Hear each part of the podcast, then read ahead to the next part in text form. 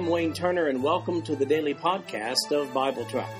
I've developed Bible Track to be both a commentary and a daily Bible reading schedule.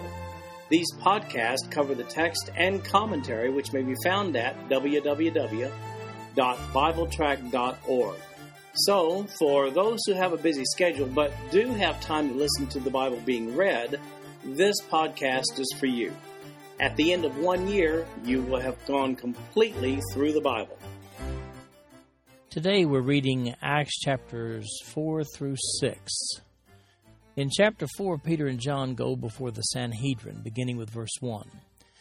And as they spake unto the people, the priest and the captain of the temple and the Sadducees came upon them, being grieved that they taught the people and preached through Jesus the resurrection from the dead. And they laid hands on them and put them in hold until the next day, for it was now eventide. Howbeit many of them which heard the word believed, and the number of the men was about five thousand. And it came to pass on the morrow that the rulers and elders and scribes, and Annas the high priest, and Caiaphas, and John, and Alexander, and as many as were of the kindred of the high priest, were gathered together at Jerusalem. And when they had set them in the midst, they asked, By what power or by what name have ye done this? Then Peter, filled with the Holy Ghost, said unto them, Ye rulers of the people and elders of Israel, if we this day be examined of the good deed done to the impotent man, by what means he is made whole, be it known unto you all and to all the people of Israel that by the name of Jesus Christ of Nazareth, whom ye crucified, whom God raised from the dead, even by him doth this man stand here before you whole. This is the stone which was set at naught of you builders, which is become the head of the corner. Neither is there salvation in any other, for there is none other name under heaven given among men whereby we must be saved. Now, when they saw the boldness of Peter and John, and perceived that they were unlearned and ignorant men, they marveled, and they took knowledge of them that they had been with Jesus. And beholding the man which was healed standing with them, they could say nothing against it. But when they had commanded them to go aside out of the council, they conferred among themselves, saying, What shall we do to these men? For that indeed a notable miracle hath been done by them is manifest to all them that dwell in Jerusalem, and we cannot deny it. But that it spread no further among the people, let us straitly threaten them that they should speak henceforth to no man in this name. And they called and commanded them not to speak at all, nor teach in the name of Jesus. But Peter and John answered and said unto them, Whether it be right in the sight of God to hearken unto you more than unto God, judge ye. For we cannot but speak the things which we have seen and heard. So when they had further threatened them, they let them go, finding nothing how they might punish them, because of the people, for all men glorified God for that which was done. For the man was above forty years old on whom this miracle of healing was showed. Chapter 4 here continues with an incident that began in Acts chapter 3. In chapter 3, Peter and John were just minding their own business as they headed into the temple when they were stopped by a lame man there looking for a handout. Acts chapter 3, verse 6 says Then Peter said, Silver and gold have I none but such as I have give I thee, in the name of Jesus Christ of Nazareth, rise up and walk. Afterward, the man gets up and goes into the temple with Peter and John. The people who'd been seeing the lame man day in and day out for perhaps decades sought an explanation, and bold old Peter feels inclined to preach to them Jesus. You can imagine the commotion that message caused, so much so that Jewish leaders are upset again. That's where we pick it up here in chapter 4 with verses 1 and 2, which say, And as they spake unto the people, the priest and the captain of the temple and the Sadducees came upon them, being grieved that they taught the people and preached through Jesus the resurrection from the dead. Now remember, the Sadducees didn't believe in the resurrection, period. Verse 4 gives us the magnitude of how rapidly the early church grew. Luke specifically tells us that this number of 5,000 represents the total of male only believers at this point in time in the early church there in Jerusalem.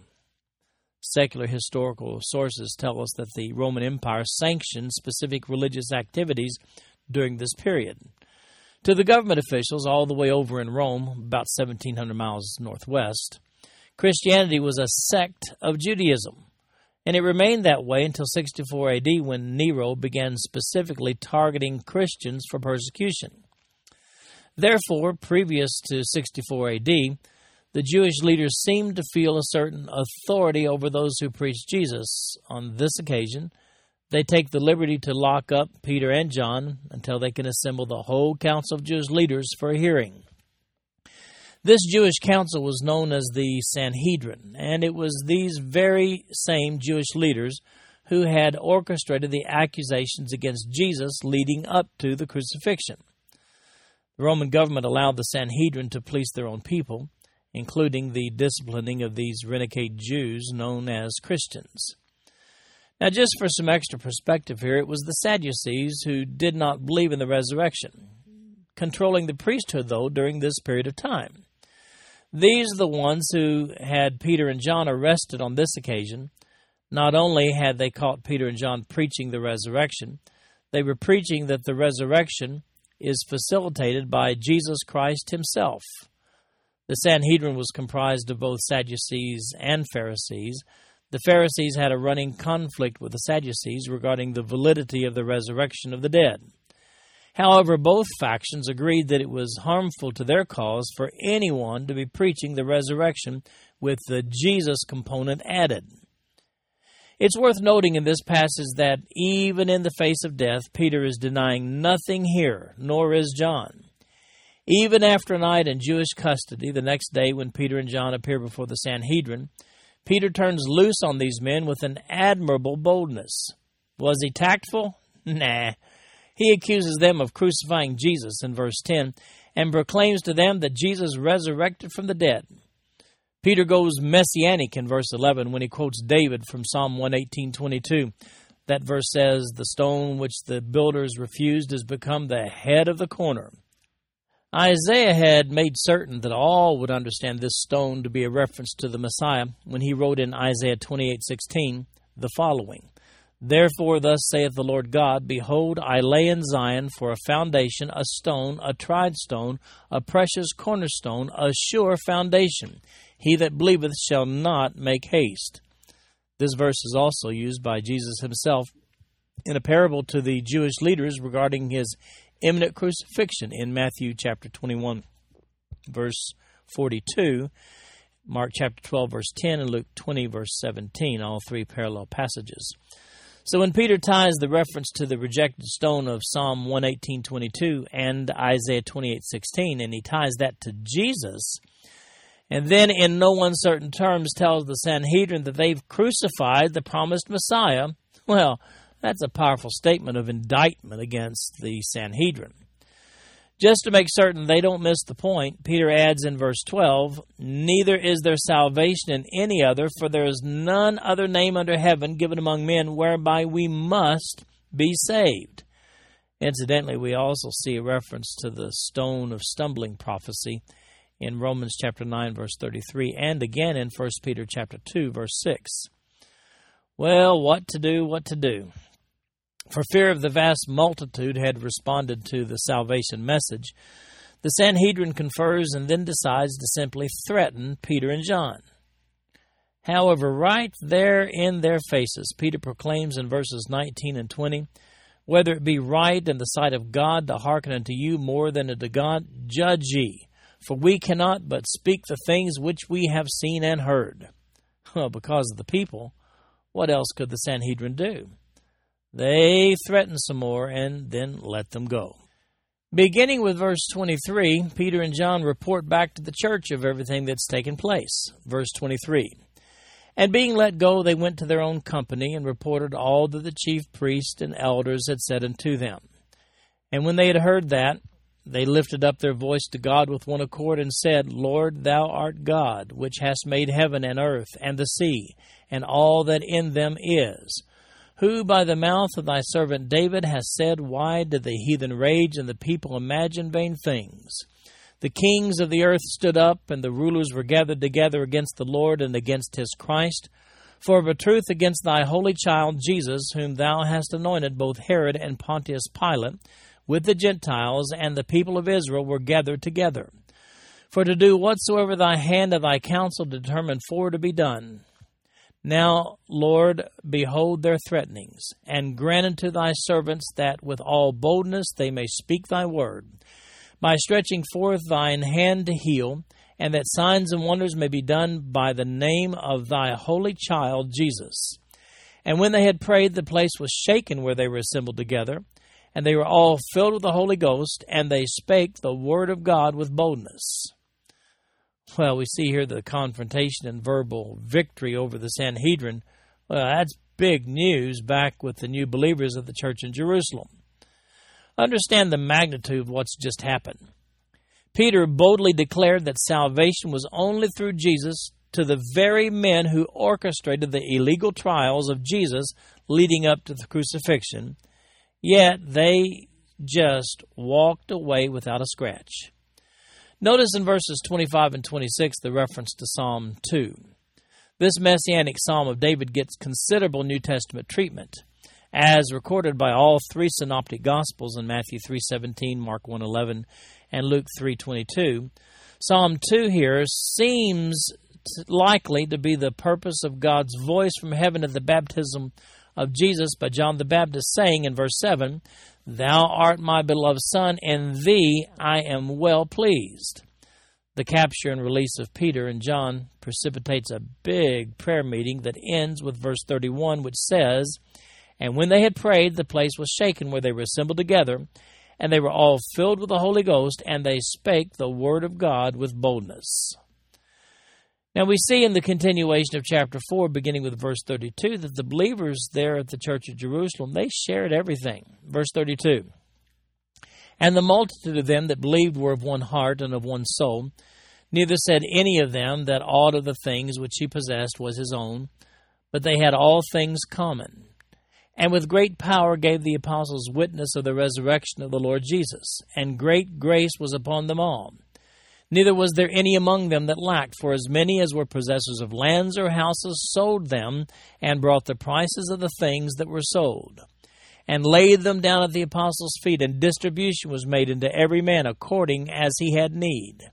And Joseph, who by the apostles was surnamed Barnabas, which is being interpreted the son of consolation, a Levite, and of the country of Cyprus, having land, sold it and brought the money and laid it at the apostles' feet.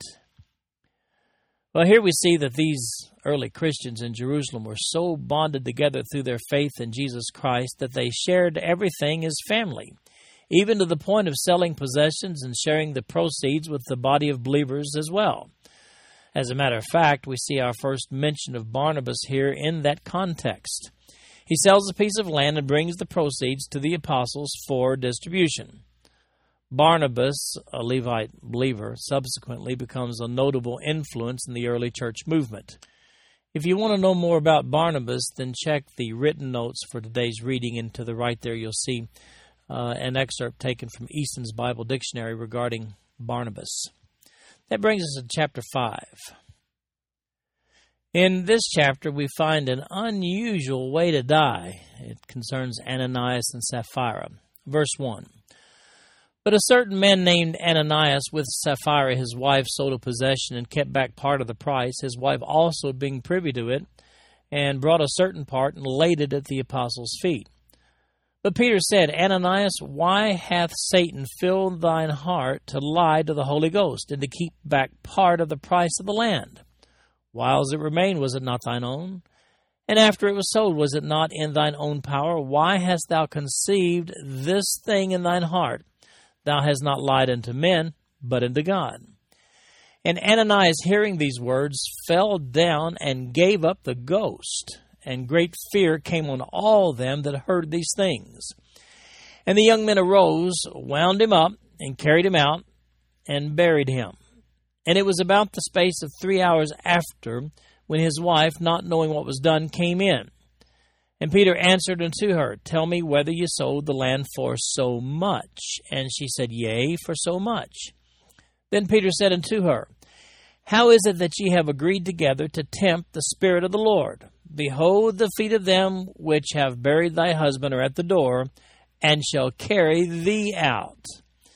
Then fell she down straightway at his feet, and yielded up the ghost. And the young men came in, and found her dead, and carrying her forth, buried her by her husband. And great fear came upon all the church, and upon as many as heard these things. Not everyone was sharing their possessions with the proper attitude. After a man named Joseph, who turns out to be Barnabas, after he sold his land and brought the entire proceeds of its sale to the apostles for distribution, another named Ananias, along with his wife Sapphira, just loved the attention he'd received after doing so. However, being a little bit stingy, they sold a piece of property, brought some of the proceeds to the apostles in front of a crowd, of course, and represented that this was the entire amount received from the sale. It's kind of an amusing story. They arrive individually before Peter to get their recognition for their generous contribution, only to find a bigger surprise than they anticipated. The story is enhanced by the fact that they came in before the apostles and the crowd of admiring believers separately. First Ananias, and then three hours later Sapphira. Both are struck dead as they perpetuate this lie. When I hear some Christians talk about being slain in the Spirit, I can't help but reflect on this passage and think, well, there's your biblical precedent for it. Notice their sin was lying to the Holy Spirit. Only saved people can be held accountable before God like that. This was clearly chastisement of believers, resulting in death. Some might find these two immediate deaths troubling, and some preachers have abused this passage so as to strike fear into the hearts of their congregants. Ananias and Sapphira were not two sold out Christians who simply had a lapse of judgment and good character. Their intent from the beginning was wrong amounting to conspiracy to deceive for the purpose of gathering praise from the apostles and the people. Their actions were not inadvertent, they were blatantly defiant against God. Thus, they become the examples of God's wrath on believers who exercise a cold rebellion against God. Now, if you'd like to understand more about the concept, the biblical concept of chastisement, then check out my written notes on Hebrews chapter 12, verses 3 through 17 for all the details. In chapter 5, beginning with verse 12, we find the apostles once again appearing before the Sanhedrin. Verse 12 And by the hands of the apostles were many signs and wonders wrought among the people, and they were all with one accord in Solomon's porch. And of the rest durst no man join himself to them, but the people magnified them and believers were the more added to the Lord, multitudes both of men and women. Insomuch that they brought forth the sick into the streets and laid them on beds and couches, that at the least the shadow of Peter passing by might overshadow some of them. There came also a multitude out of the cities round about unto Jerusalem, bringing sick folks, and them which were vexed with unclean spirits, and they were healed every one. Then the high priest rose up, and all they that were with him, which is of the sect of the Sadducees, and were filled with indignation, and laid their hands on the apostles, and put them in the common prison. But the angel of the Lord by night opened the prison doors, and brought them forth, and said, Go stand and speak in the temple to the people all the words of this life. And when they heard that, they entered into the temple early in the morning and taught. But the high priest came and they that were with him, and called the council together, and all the senate of the children of Israel, and sent to the prison to have them brought. But when the officers came and found them not in the prison, they returned and told, saying, The prison truly found we shut with all safety, and the keepers standing without before the doors. But when we had opened, we found no man within. Now, when the high priest and the captain of the temple and the chief priest heard these things, they doubted of them whereunto this would grow. Then came one and told them, saying, Behold, the men whom ye put in prison are standing in the temple and teaching the people. Then went the captain with the officers and brought them without violence, for they feared the people, lest they should have been stoned. And when they had brought them, they set them before the council. And the high priest asked them, saying, Did we not straightly command you that ye should not teach in this name? And behold, ye have filled Jerusalem with your doctrine, and intend to bring this man's blood upon us. Then Peter and the other apostles answered and said, We ought to obey God rather than men. The God of our fathers raised up Jesus, whom ye slew and hanged on a tree.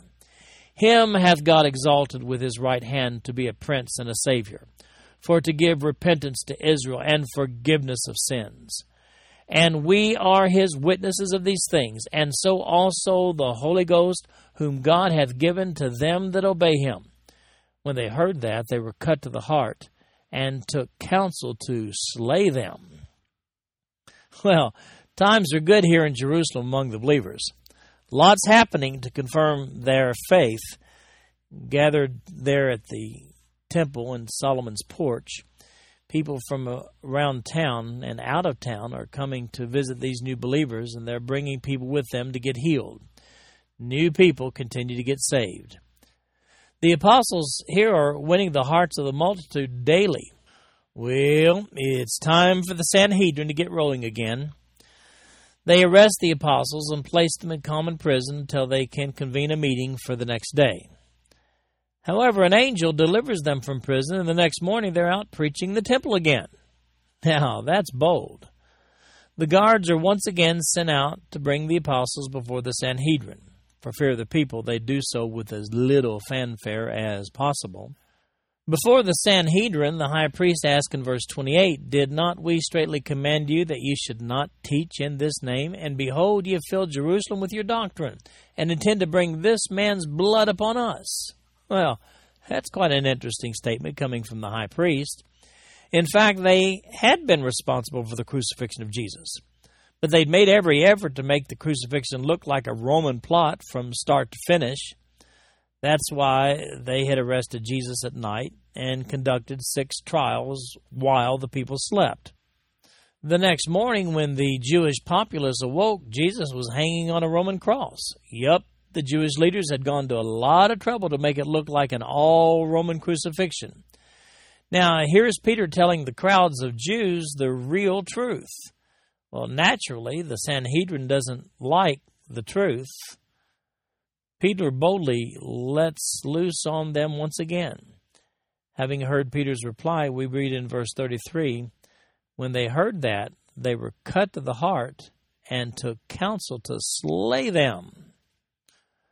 Well, in verses 34 to 42, we find that this time the visit to the Sanhedrin is accompanied with a beating. Verse 34 Then stood there up one in the council, a Pharisee named Gamaliel, a doctor of the law, had in reputation among all the people, and commanded to put the apostles forth a little space, and said unto them, Ye men of Israel, take heed to yourselves what ye intend to do as touching these men. For before these days rode up Theudas, boasting himself to be somebody, to whom a number of men, about four hundred, joined themselves, who was slain, and all, as many as obeyed him, were scattered and brought to naught.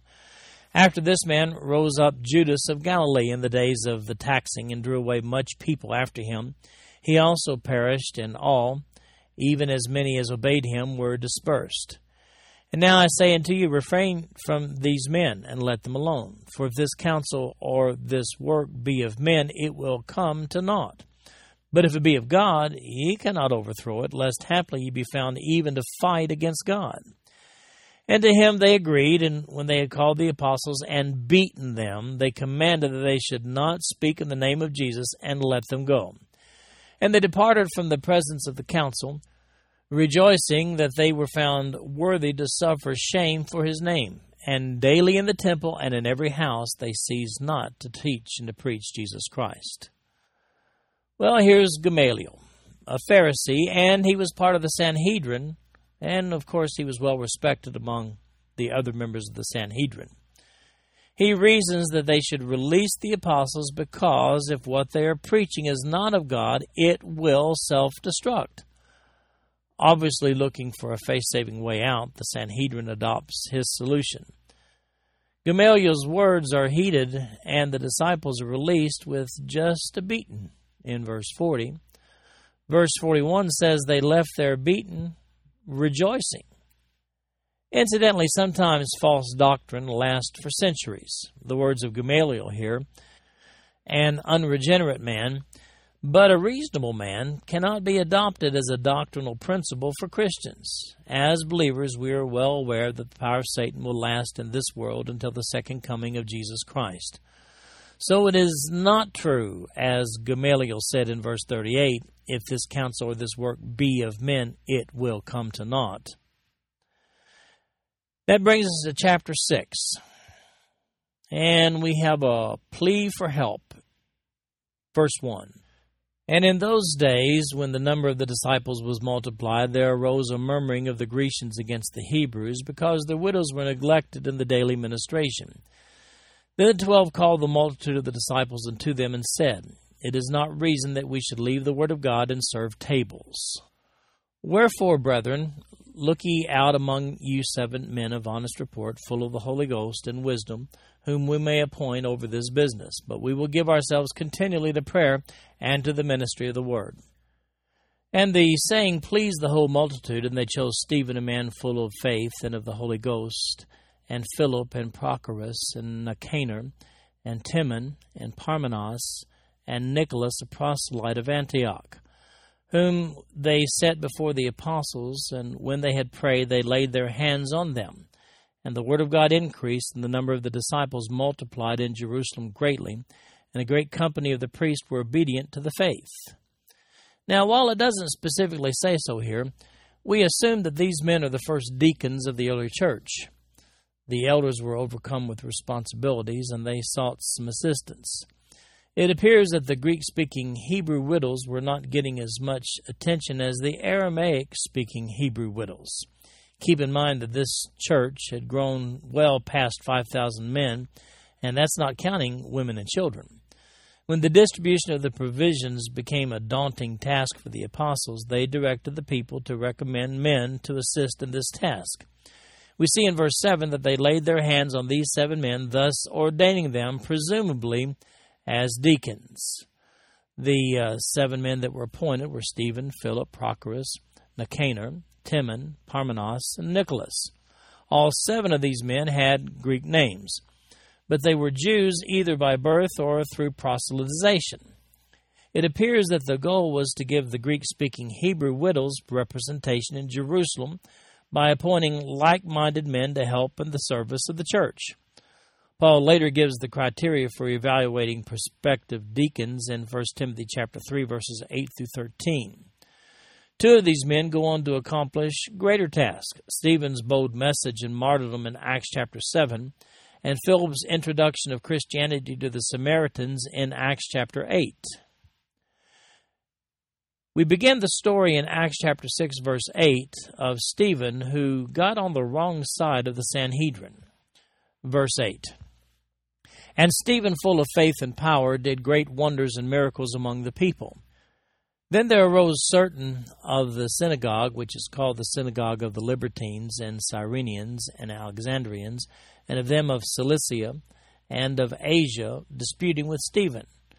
And they were not able to resist the wisdom and the spirit by which he spake.